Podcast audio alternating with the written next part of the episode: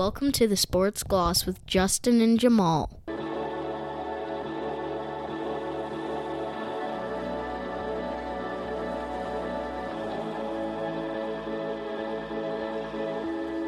Friday, July 21st. Welcome to the Sports Gloss with Justin and Jamaal. I'm Jamaal Cox, flying solo again this week. You'll hear from Justin a little later in the podcast as he and I talk about some NBA. But until then, just going to give you some of my musings from the past week of uh, life here for me here in Richmond, Virginia, and some of the things I've experienced and observed. So, uh, thanks for being with us as always. I've traded city life for country life. I was at a lovely place in Church Hill, downtown uh, Richmond, Virginia, and now we are at my cousin's lovely uh, palatial estate out here in um, Ashland, Virginia. So really happy to be here. You might faintly hear a plane or two flying by as one is now, and that's because we're close to the the Hanover airport here. We traded barking dogs uh, at the for the at the kennel across the street from where we were, and fire engines, and you know boom boom rattle rattle of the cars passing by in the city for kind of bucolic silence and the occasional plane flying overhead. But life's good. It's a really nice space we're in. Had some friends over last night. Shout out to Joe and Will. And uh, played some soccer in the backyard with the kids, grilled out a little bit. People at home, and Victoria would say um, barbecue, but we'll just say we cook out or we, we grill here uh, in the South. So did a bit of that. Had some bison burgers and some um, vegetables, and it was a lovely, lovely night. Um, didn't get bit too much either by the bugs. So it's really good being in this space. Feel really fortunate. Thank you to Cream and uh, Keisha. So happy to be here. Um, on a completely different note, I got a story to tell. Something that's never happened to me before in my life in the 43 years I've been here on Earth. Something that uh, never happened, come close to, but never happened until now. And that was I was bitten by a dog. Gonna tell you this story. You know, a lot of people, oh Jamaal, you're going home, going to the South, man. Things are crazy in the states worried about gun violence, like racism, the political situation, women have no control of their bodies, all this stuff. You know what my true fear is? Dogs. Not worried about getting shot. I'm worried about dogs. And it finally got me. It bit me. Whatever you want to say. Insert your pun here. Jokes aside, all of those other things politically, yes, I'm aware of. Those are intense, but I'm going to tell you about this dog bite story. So, out Saturday night, me, Julia, Joe, and Will we just went out to Emerald Lounge um, here in Church Hill, kind of cocktail bar, kind of tiki vibes, and enjoying some lovely drinks on the patio. Had some drinks afterwards, kind of split up to go in different directions, and we are going to rendezvous back together. Me and Will are walking, and we're just on this narrow uh, street here, narrow sidewalk, um, not far from where we just had some drinks. And there's some owners passing by, two dogs, I should say, two dog owners and as I ought to do, I just said hello to the owner. And next thing I know, this corgi leaps at me before I could do anything and bites me right above my knee and draws blood. And I just froze. Didn't know what to do. Never had dealt with that kind of situation before.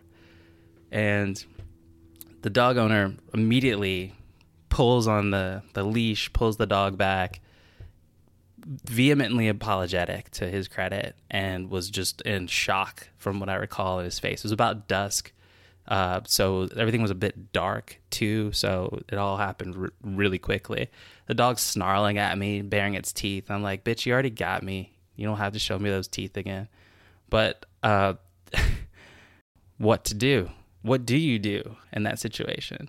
I just froze as I said, and he was profusely apologetic and was, you know, it was it was it was almost like being in a car accident. I've been in a couple of car accidents, and it all happens, and the wave of shock and uh, adrenaline washes over you, and, and, sometimes you forget the logical path towards what needs to happen next, and that kind of happened to, for me. Also, had had two two drinks, I'll admit, so it was all happening.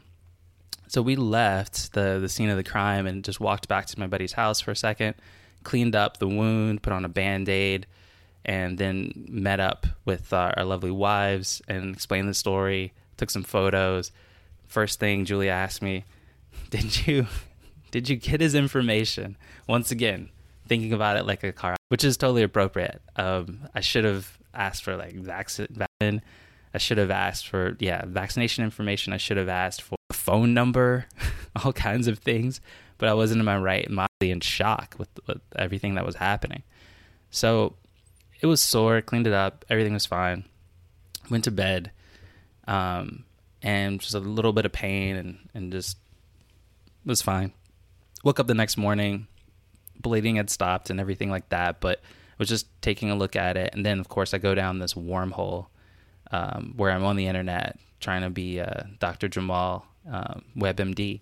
And I'm like, oh shit, am I to die of rabies? Is this, am I to lose my leg? Like, what's going on here? Like, how, what, what level dog bite is this? I was like sitting there trying to diagnose and, and identify. It's like, oh, this is, it looks like a, like, like a level three. Got to watch it. There's no progression of these various symptoms that would entail me going to a doctor. Oh my God, I have to go to the doctor in the US. What about the money? So I'm going through all of this stuff and I get through it. It's fine. I'm fine. I played some tennis this week. The leg's fine. I got a scar I won't forget and uh, a story I won't forget either. Um, I will say, it being a corgi, I feel like the queen sent a hit on me. I feel like Queen of England from wherever she is now, and she knows I'm an anti colonialist. She sent a racist colonialist dog after me to just keep me keep me in line and, and bite me. So that's what I'm I'm telling myself. no ill will to the dog of the owner. The dog was probably just a bit scared and skittish, and the owner was, as I said, really apologetic. But in the end, it was a hit and run, and, and I made it out.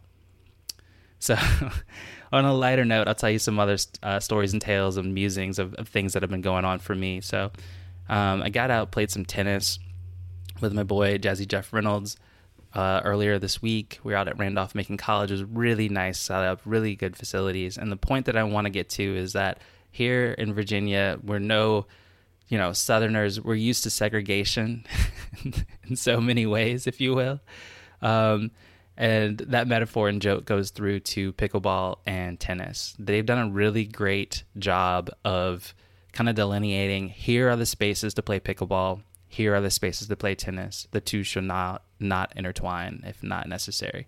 And it's great because you know you have this etiquette and this space that is curated for tennis and these tennis courts around town and and the region versus the pickleball folks have their own space. There's a great debate raging on in Victoria about pickleball. There's people writing letters to the paper, there's subreddits about it.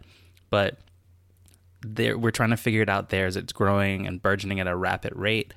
And there's this battle for space, as there is for any aspect of life in Victoria. It seems like, you know, we're, we're fighting for space um, every day. So here, where we have ample space, it's really cool to see that there has been that um, thought, and as they build specific pickleball situations and um, I should say specific uh, facilities for pickleballs, it keeps the tennis community in a good state and keeps the pickleball community in a good state. Pickleball is loud, jovial, frenetic, social. Tennis can be those things, but typically it's more subdued. Uh, it's more cerebral, quieter. There's more etiquette. So I'm really cool to see these two lovely sports uh, existing in their own ecosystems here. And that's something I took away. I've been watching a lot of TV as well. And there's a couple, three shows I just want to briefly hit. I finished that quarterback show. I'm going to talk a little bit more about later. But that was a really cool show. If you haven't watched it on Netflix, check out Quarterback. I was over the moon. It was great to see how everything played out. You knew the stories, but to have them follow those three players, Kirk Cousins, Patrick Mahomes, and Marcus Mariota, have them being followed the entire year and showing the ins and outs, the things you don't see behind the scenes, the work they put in, their family lives, the stress, all of that. Oh, I love sports documentary, and this was a great one. Make sure you go see that if you have the ability to on Netflix. Um, another show is Survival of the Thickest. This is also on Netflix. I don't expect a lot of people to hear have heard about it because it's not a really strong campaigns, kind of this niche indie like black comedy, but um, it's really good. Uh, Michelle Buteau, it's her Apex Mountain. It's basically her big beautiful black woman telling her story. Tone Bell's in the show, another comedian. He shows this kind of evolution of going from like this urban fuck boy to like a legit adult boyfriend. And it's really cool. Captures late 30s, early 40s, you know, midlife crisis, zeitgeist, urban New York City vibes. Um, it's beautifully done. There's some great LGBTQ plus stories in there. There's some some really cool stuff. They they tick a lot of the boxes and tackle a lot of different issues in the black community, and I think in just generally like the like I said the zeitgeist things that are happening now. But they do it without the heavy handedness and keep the humor, and it's really really great. I hope it gets a, a second season. Lovely watch. Survival of the thickest, and the other show I want to talk about the show that has the belt championship belt for best show on TV in my opinion hasn't hit in Canada I don't believe yet or maybe it's here that this weekend so I'm I'm coming to you from the future Canadians but um, because we don't have Hulu in Canada we don't have access to the Bear but I think it's gonna be season two of the Bear is gonna be uh, available very soon if not already in Canada so I'm catching up as all of my my peers and friends have seen it here but man, this show is so fucking good. This is amazing. It's just really well done. It's what TV should be. It has the intensity, the humor, the pain, suffering, all of this stuff. Uh, talking about you know just the life of a cook in this season, and they're trying to open a restaurant, trying to pivot from a sandwich shop to a fine dining elite establishment in Chicago. Every time I watch the show, I wear my Chicago Forever shirt like a fucking fan like a football fan or something, just because I'm so entrenched in what's happening in this show. Uh, a few highlights without spoilers.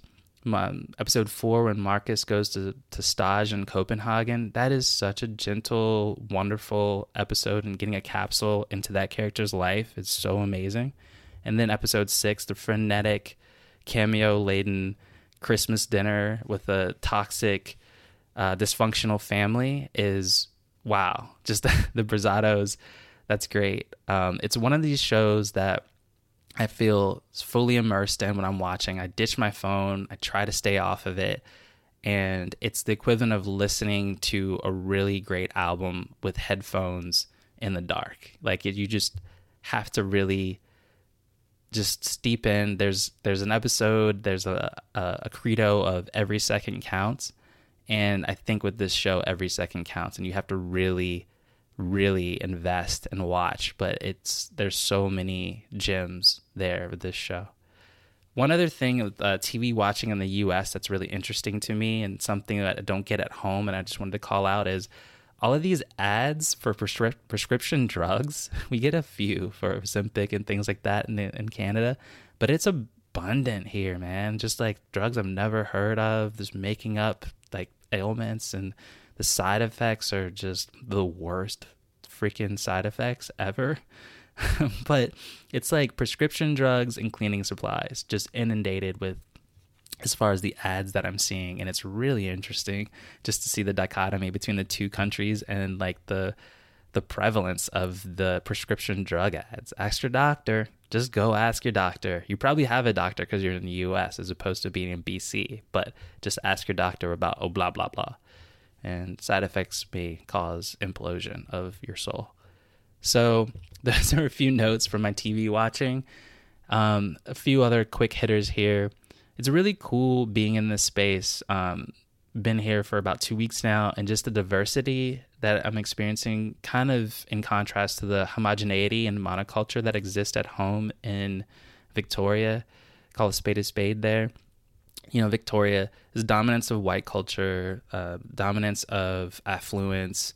Um, in my kind of world in Victoria, I don't have a lot of interactions that are yeah just with people across cultures and it's kind of a, a, lot of similar viewpoints so just the mosaic of interactions that I have here with people of various cultural backgrounds, various social economic situations has been really great. Everyone says hello, as I always talk about and joke about, but at the same time, you're just seeing like a, a wider breadth of, of life. So it's something that's, you know, made me step back and take note about that. So it's something I've been aware of, but then just wanted to call it out as well there's been an overall sense of calm for me. I realized I needed to, to get out of Victoria for a bit. So this has come at the right time. Excuse me, come at the right time in my life. With Victoria, there's like all the construction happening, all the aggro, as I said, this kind of fight for physical space and headspace right now, I feel. So with this, um, being out in the country right now, I've just had some time to kind of reflect and had some time away to get through that and have some sense of calm and a slower pace to life. Yes, we're in the car far more than we are in Victoria, and the kids are like impatient with that. And I totally get it because it feels like you have to drive 20 to 40 minutes to get everywhere here. And people drive like maniacs, as I outlined in the previous episode. And everybody's always on their phone when they're in the car, which is ridiculous. But anyway, um, I think the combination of southern gentility and hospitality and like the fact that it's very hot and humid and there's a languid pace to life here is something that's a nice little reset for me. Um, tonight and this weekend, now I'm officially on vacation for the rest of my vacation. I'm no longer working until I get back to Victoria. So I'm gonna go meet up with some friends for lunch and some other friends for for dinner and and let the parade of reunions uh, kind of wash over me. And, and I'm really looking forward to that and, and really, really fortunate to be able to have friends that I've had for so long that are still in my life that I can catch up with uh, once a year or more. And it feels like we haven't missed a beat. Let's take a break.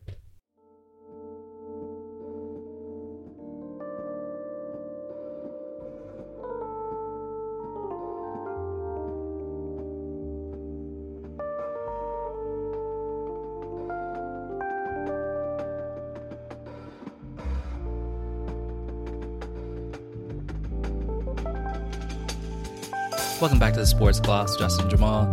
Want to do a breakdown of what happened the final weekend of Wimbledon. When we last talked, it was uh, just before the the championship weekend, and, and man, what a championship weekend it was! So excited to talk about this. Our guy Carlitos Alcaraz, Carlos Alcaraz, he takes down Djokovic in an epic five set match, probably the match of the year thus far. this thing had everything, like. Um, watching the match live, and Carlos goes down 6 1 in the first set, and it was a big uh oh moment. Like, man, Djokovic's going to cruise to his 24th here. This is, let's see what happens. His second set's pivotal. Alcaraz wins the second set in a, in a tiebreak, and it's on. I, I looked over at Julie and I was like, we're best out of three now. Anything can happen. And you could just see Alcaraz growing in confidence throughout the match, trusting himself to be 20 years old and playing, you know, one of the greatest to ever do it and not get um, not get shocked, basically, not to go into a mental state of, you know, meltdown when you're facing a guy who's like one of the all time closers when it comes to, to winning championships and, and going into lockdown mode when he's up a set or two. It was great. Carlos battles back. There was, I won't get into all the details. You probably already heard it since we're a week removed, but there was a 23 point game um, that was, excuse me, I think it was a 32 point game. It had like 13 or 14 deuces. That was crazy. Like I just couldn't, I, I was couldn't believe what I was watching. I, I, felt like it was video game tennis. It was amazing, and just the resiliency, as I said, that Alcaraz showed throughout. Djokovic too. He he was down two sets to one, pushes it to a fifth. Texting with Isaac, I was just like, you know what? I think Joker's got this now. I was like, it's either Alcaraz in four or Djokovic in five, and Alcaraz gets that break early on in the fifth set and and didn't look back. And man, it was it was glorious. I felt for Djokovic. He was very very gracious in defeat on the presser, the the interview on court after the match. But you could tell he was he was feeling he was feeling it. Like this is probably one of the more difficult defeats. You're looking at the year for him and you're thinking he wins Wimbledon, then we're on to the U.S. Open and he's got a shot at the calendar Grand Slam, which is an amazing feat. Um, that's really unparalleled. So now he's got to regroup and go back, and you wonder what's his legacy. Is he gonna get the 24th uh, Grand Slam championship or victory at the U.S. Open here coming up, um, you know, in September, or is everything different now forever? Alcaraz, he's back to number one. You know, is he gonna finish out the year? He won the U.S. Open last year. Is he gonna hold that title uh, repeat? Let's see if he can do that. Let's see if he can build on it. He's 20 now, has Wimbledon in his pocket, has the U.S. Open in his pocket. We always thought he was going to be the heir apparent to, to Rafa Nadal and be the guy to win the French multiple times. He hasn't done it yet, but I think that's next, and I think he can win the Australian. So, can Carlos win the Calendar Slam in one of these these years to come? So, lots of questions there. Is this Carlos's ceiling? No, it isn't. Sky's the limit for this kid. He's only going to get better when he learns how to really take care of his body. When he, if he stays healthy, he's got the right people around him. If he keeps, he's going to keep getting pushed because he has this older generation of players on their way out, like Djokovic. And then as well, his peers, there's so many good players, uh, Sinner, Ruud, Rune you know, and then the guys that are slightly older that feel super old, but they're in their mid 20s, like uh, Zverev, Medvedev, Tsitsipas, uh, aka Sissy Pants, and, you know, Tiafoe, Fritz, all of these guys. There's a lot of guys that are going to push him. So I'm, I'm curious to see what the future holds. It's bright for, for men's tennis. Women's tennis, also a bright future. Women's tennis, you see a lot of these types of things that went down last week where – we see periods where there's um, maybe a lapse at like the top, and then there's these kind of one-off kind of winners that come in, and, and that was uh, the Czechs Marketa Vondrousova. She beat Ons Jabeur. Thought Jabeur was going to win. Vondrousova wins. Comes the first unseeded woman to win Wimbledon. So that's amazing. Just to see the talented lefty with the the cool tattoos come through and get the win. Ons second heartbreak for her. She lost in the final of Wimbledon last year. She loses in the final this year. She was in tears on the court afterwards. It's tough, but you know, I think she's gonna get hers. I think she's gonna win one uh, for herself, for Tunisia, for African women. So just uh, let's just see what happens. Gonna pivot here and do some quick hits across a few different sports. So, Women's World Cup has started my cousin's there right now um, in Australia, New Zealand. Really excited about that. But um, the tournament's begun. But prior to the tournament, Nike ran a really cool ad for the Women's World Cup. If you haven't seen it, please seek it out and watch it. It is one of the better ads, better commercials I've seen. It's so cool, man. It's it just kind of goes back to the history of Brandy Brandi Chastain making that uh, PK to win the Women's World Cup uh, back in in LA back in the day, and then kind of zooms through and, and features all of these women that are going to make a, a major impact on the tournament and just kind of gave you a quick glimpse of the talent that's on hand. And it was really well done and really fun. So uh, if you haven't seen that, check that out my picks, uh, my uneducated kind of picks or teams to watch. Got to say, USA, um, Canada as well. They drew to Nigeria last night, nil nil to start the tournament. So not maybe the the start you wanted. Obviously, you want to have a little bit more momentum or three points out of there, but we'll see what happens with the, the Canadians. England's going to be strong. France is going to be strong. Germany's going to be strong. Um, Brazil, kind of in the mix, maybe. But like I said, I don't know a ton, but those are traditional powerhouses that are on my radar that I think could have some joy um, down under. So, uh, other things that happened, we're talking about Nike. They also dropped Hockey Canada permanently uh, amidst all of the um, allegations and things going on um, with like sexual assaults and like payoffs and stuff like that. So, that is really interesting, um, even as a non you know kind of person who's situated in the hockey universe, it's they're done. Like Nike, Nike's pulling out sponsorship, pulling out money.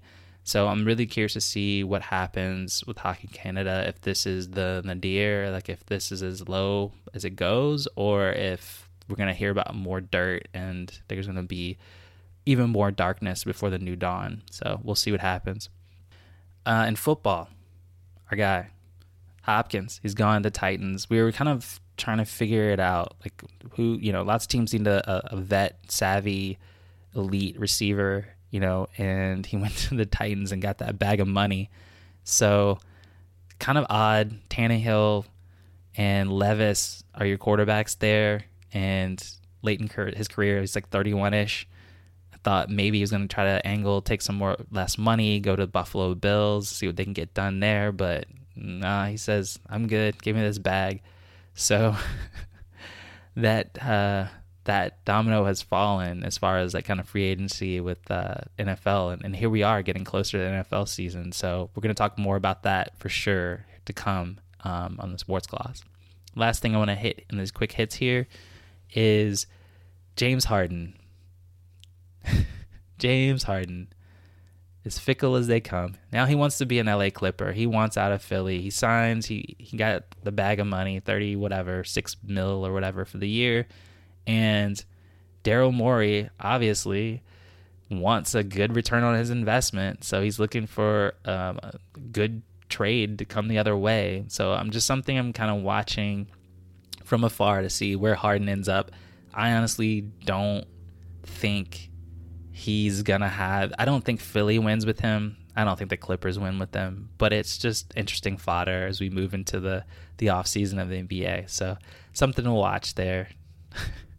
Player empowerment era. Let's go. Let's take a break.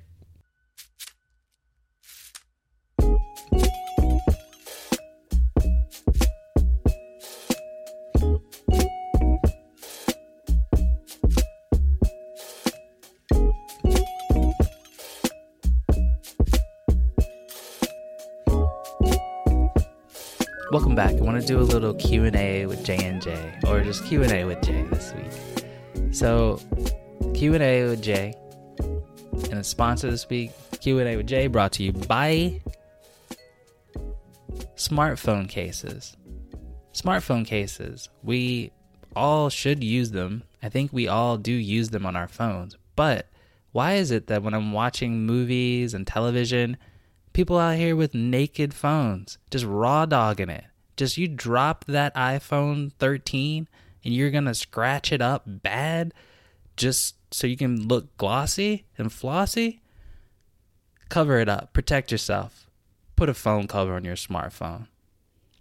So Q&A with Jay this week. I've been talking raving about the quarterback show on Netflix and it got me thinking are they going to do future seasons? So, my question I pose to you, faithful, lovely listeners which three quarterbacks would you want to follow into next year? Which three would you want to follow next year? So for me, it's kind of been distilled down to this this formula of kind of a peak level quarterback, top tier with Mahomes, a middling guy with Kirk Cousins, and kind of as a journeyman um, with Marcus Mariota. So if you wanted to follow that same formula, that's kind of the criteria I'm looking at. And before I get into my answer, I wanted to say as well, it's worth note that this year Hard Knocks is going to be following the Jets. So Rodgers is out of the equation for me because it would be really interesting to go behind the scenes and see what Aaron Rodgers' life is like on the day to day. That being said, we're inundated with so much Rodgers that I'm sure we're going to get our fill. We'll get the taste of hard knocks. I don't know if he's going to do Pat McAfee this year. That'll be interesting. He's going to be in New York, so we're to be there's to be so much tabloid tabloid fodder with him.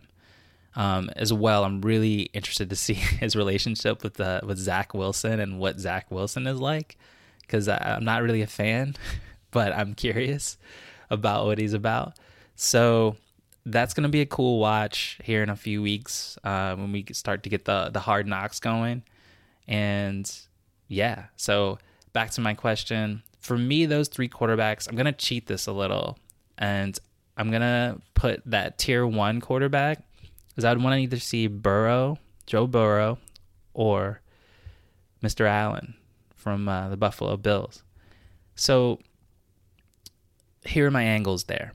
Burrow and Allen have both been close to winning it all, and they're going to go far this year. I expect both those teams to be in the mix uh, in the AFC. Really, I feel it's it's typically a three horse race in the AFC with those two in Kansas City. So we already did Mahomes. I feel like I would like to see the other side of the ball, so to speak. They've had some amazing battles with Mahomes in Kansas City over the last few years. So I would just love to re up on one of those. Allen is a is an athletic freak. Josh Allen is crazy. Like just he's six five ish, and he moves like, like a, a six foot guy. But he also will bowl you over and run you over. And just some of the throws he makes, his arm strength, um, really really fun to watch.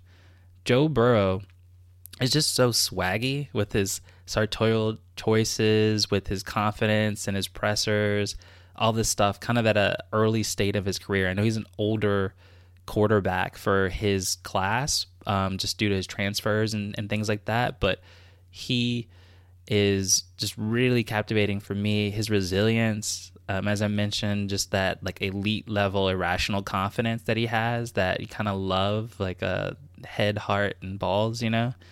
And um, both guys are going to be MVP contenders who are consistently going to put up numbers throughout the course of their career. So I think it'd be really cool to see both of these guys early ish, you know, mid, early in their career. They haven't peaked yet. The ceiling is really high for both of these guys. I'd rather see Burrow than Allen if I had to, you know, make the choice, but either one of those guys would be uh, awesome for me. So for that next aspect, that middling quarterback, Geno. Give me Geno Smith. I'm not I'm not a 12, not really a Seattle fan, kind of by proxy, just geographically where I reside. And just all the Russell Wilson years being someone from Richmond as well and having him there, that was something that, you know, I was a bit interested in. But Geno kind of being this journeyman, middle of the pack guy, having the best year of his career last year, getting the bag of money, re upped. Uh, the expectations for Seattle are higher. You know, Arizona's going to have a terrible season. San Francisco's trying to sort out their quarterback situation. The Rams are re- retooling. So it's a chance for Seattle to to reestablish their dominance in that division and ascend back to the top. Geno at the helm seems like an interesting guy. You know, seems classy. He's waited. He's been poised, been patient. I'm really curious what his his life's like. He's been doubted so much and he's overcome so much all those years of backing up Russell Wilson, and now he's the guy. You'll see a little bit of Pete Carroll in there. He's got DK Metcalf. Uh, he's got Tyler Lockett. Now he's got uh, JSN, Jaxon Smith, uh, and Jigba. He's got running back talent uh, with a guy I can't think of his name right now from Michigan State. But uh, yeah, so really fun offense, fun environment. I would love to see what Geno's situation is like. My last guy here, kind of a journeyman, kind of a middling guy too, but it's Jimmy G, Jimmy Garoppolo. He's in Vegas now. He was in New England, backing up one of the best ever do it. He won the Super Bowl, you know, as a backup there. And then goes to San Francisco. He's the guy. He's minutes away from from winning a Super Bowl against uh, Patrick Mahomes in Kansas City. No, it was not to be. He's battled some injuries. Trey uh, Trey area, Trey Lance gets drafted as the uh, the replacement for him, and he's kind of an afterthought. And he still continues to win. He still gets it done. He's gritty, but he's had so many injuries. You know, Brock Purdy emerges too, so he gets he gets pushed out of San Francisco, and now he's in Vegas. That's an, uh, a franchise with a lot of expectations. Always are a lot of expectations in, in um, the Raiders organization. But the reality is they're kind of rebuilding and they may be in arguably the toughest division in all of football. So you're looking at twice a year, you get Mahomes in KC, you get Russell Wilson in Denver, and then you get my guy Justin Herbert and and the Chargers. So are that's six brutal games annually and you got to try to get out of that division and then compete with the rest of the AFC. And I would say that the AFC is actually stronger than the NFC. So let's see what Jimmy can do there. Um, this is a second, third chance for him to defy the haters, defy the odds. Can he stay healthy? Can can he do it? Um, he's such a handsome lad, and um, I'm sure his life in Vegas would be really fun to watch um, as well. I think he's single, so do with that what you may. And then um, also a question I have about him is: Is he a system quarterback? Like he's always had really good talent and a system and good coaches around him, or is he a legit number one guy that can get it done here? In Vegas, Josh McDaniels obviously loves him because of the ties from uh, New England. Um, he's got Jacobs in the backfield. He's got Davante Adams, still elite level wide receiver there. Um, it's going to be a really intriguing uh, season for him. And everybody loves a comeback story. He's been through an abundance of adversity, and let's see how he's going to deal with the rest of it. So, those are my picks for that for the Q and A with Jay. Really curious. Uh, hit us up on Instagram or just send us some DMs if uh, you have some thoughts on that. Would love to hear what you're thinking on that one. Um, we're going to take a break and come back with me and Justin talking a little bit of NBA.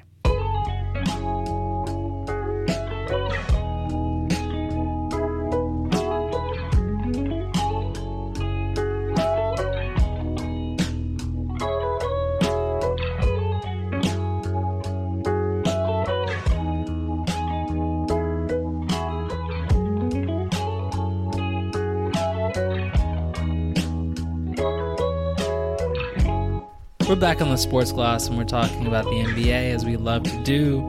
JK, I got some either or, some start bench cut, some fun games to play the NBA for you.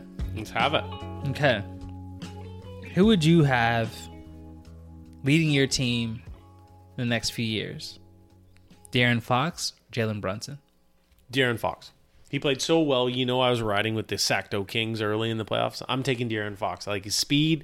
I like the way he shoots it. Really athletic player. I'm going De'Aaron Fox. You too?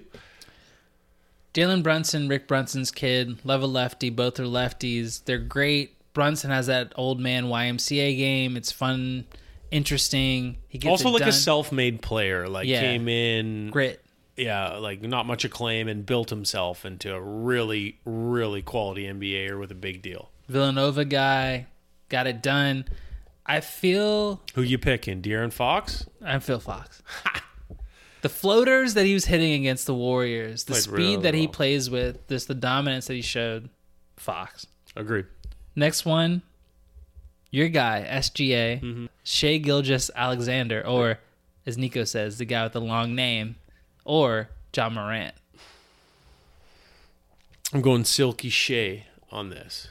Ja Morant more athletic and reckless on the court, maybe reckless off it? Question mark. No, seems that way. No aspersions, aspersions cast, but maybe a little bit reckless off the court. I'm gonna take SGA. A little more solid, Canadian, but smooth like butter love his game, love the way he plays. Went to Kentucky. Every year he's improving. Chet Holmgren comes back. Mm. Uh, o- Oklahoma City has all these draft picks stockpiled, like you know, a crazy amount. And to me, Shai is the linchpin of that.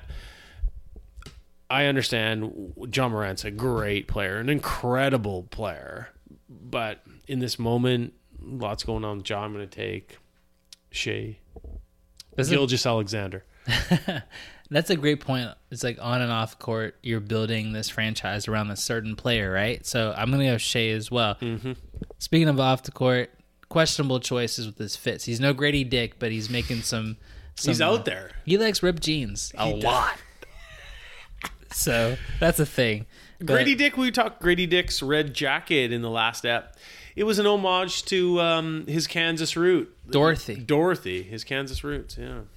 Hmm. We're. I'll leave that there. You know what? Grady Dick's going to come out and be the rookie of the year, uh, like over Wembanyama, and we're all just going to be have to eat Dick. Can we? I think we are, like they do in England. like they do in England. So yeah, I, am with you. Shai Alexander is my guy there. Your guy, you've dubbed him so. It's sweeping the nation. It's not Michael Porter Jr. It's Michael Porter Shooter, Shooter. or RJ Barrett. fellow Canadian? Ooh, good question.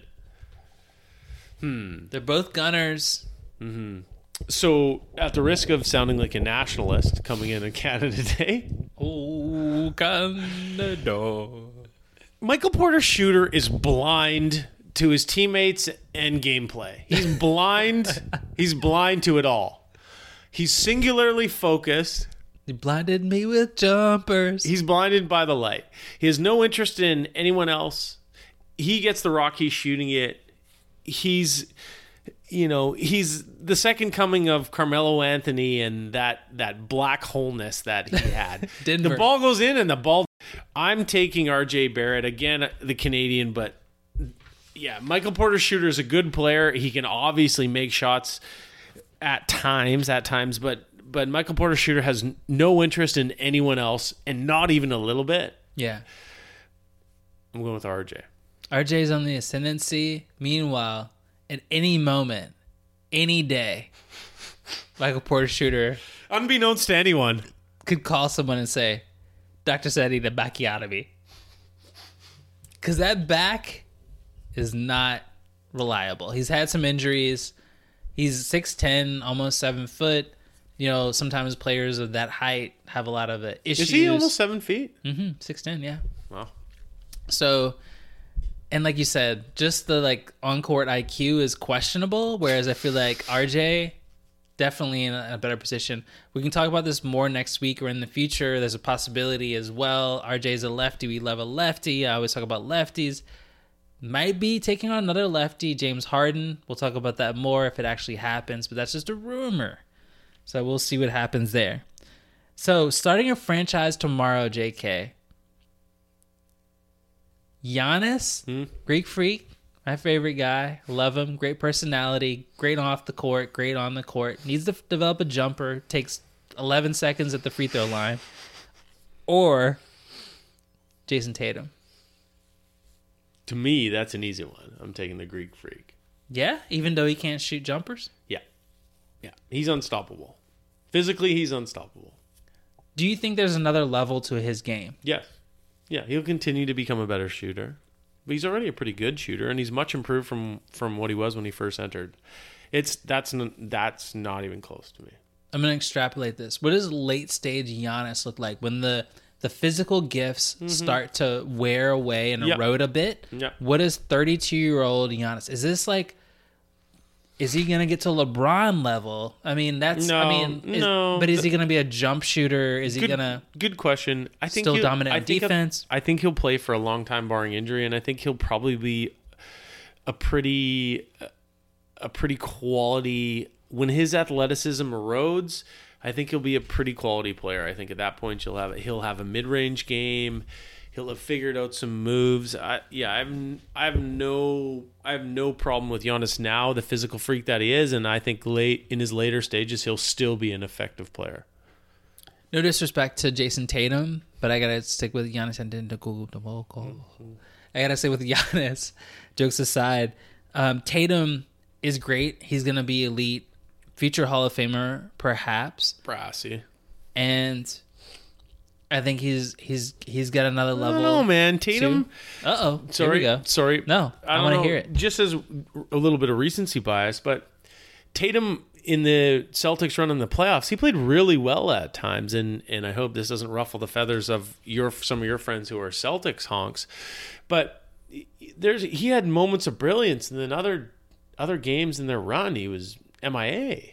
He Yeah. was, he was MIA, and I get he's a young guy, and he's going to develop into that role and and get more comfortable in the playoffs. I mean, I was I was we had the conversation around sort of who would you rather ride with, Jayson Tatum or Jaylen Brown, and I stated my allegiance to to Jaylen Brown, and he didn't play really that well either. They sort of took tur- took turns with good games and bad games. with, Yeah. you know, going going through the the playoff run with the Celts. So Let the record state I, I, I I'm with Tatum on that argument, Mm-hmm. but at the same time, I think there's another level to his game. sure, He sh- he showed last year, not this most recent year, but the previous year when they got to the finals against the the Warriors. He has that D, the defensive uh, element, where he was doing he was doing a lot to propel Boston to the finals. Yeah. I think he kind of ran out of gas, and I'm wondering if he can find that next that next little bit. But I think it's there. I think this is not his ceiling, whereas I feel that Jaylen Brown's his ceiling.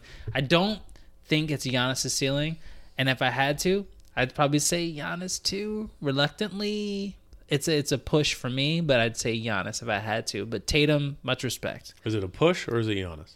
Giannis. I'm hearing two things. I go with Giannis. Okay.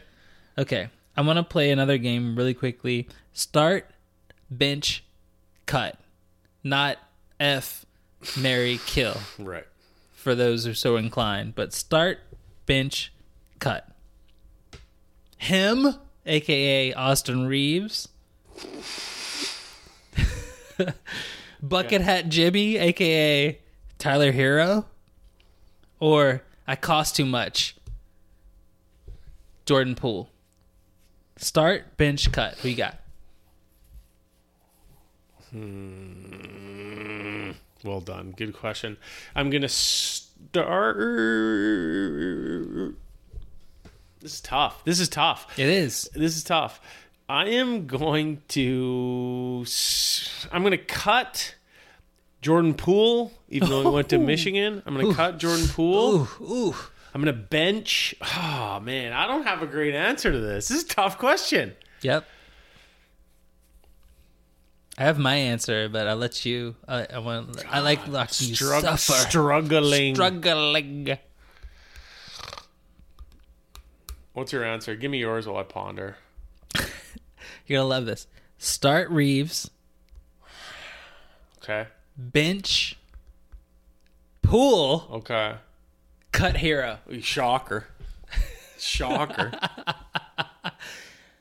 Poole, I feel like goes to Washington. I think there's something left in the tank there. He had a a, a, a nightmare postseason, but I think there's something there.